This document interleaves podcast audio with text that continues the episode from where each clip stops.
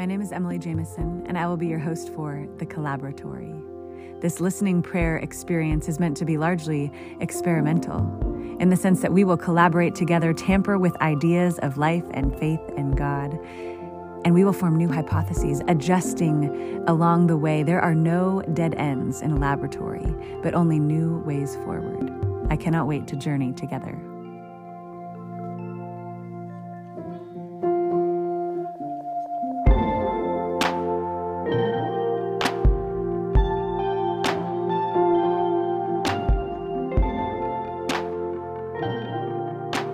As with any good laboratory and any wonderful experiment, you need a pre lab. And so, welcome to the pre lab for the collaboratory.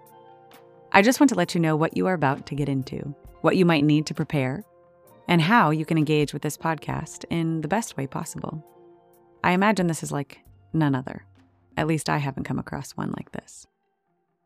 Our goal together is to explore the voice of the one called love. Throughout the scripture, it says that God speaks and I trust that He does. And I trust that you have heard Him and will hear Him. But how might we grow together in sensitivity to that voice? Also, in recognition that there are other voices that accost us as well. That being said, each season will have a different purpose.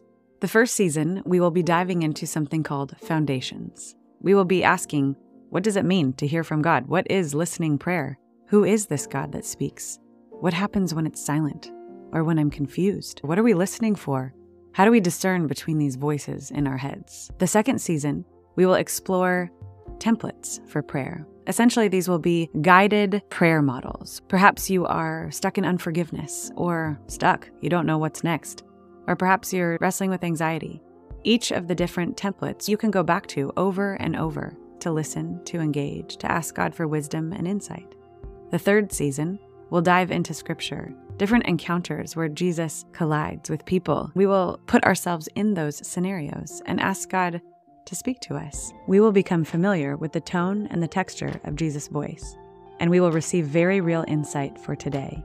You might be thinking, how the heck are we going to do this? Well, you'll have to stick around. But it's first important that you prepare. Even if you're going to be listening while you're driving or walking, have a journal set aside that's specifically for those moments when you listen. What comes up during those times?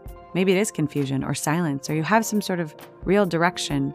As you experiment and encounter the voice of God and perhaps the voice of others, you'll write those things down. And this will be a log of sorts. You're building a history an understanding. Again, like any good experiment, there are explosions and silence, and each of those occurrences dictates a new way forward.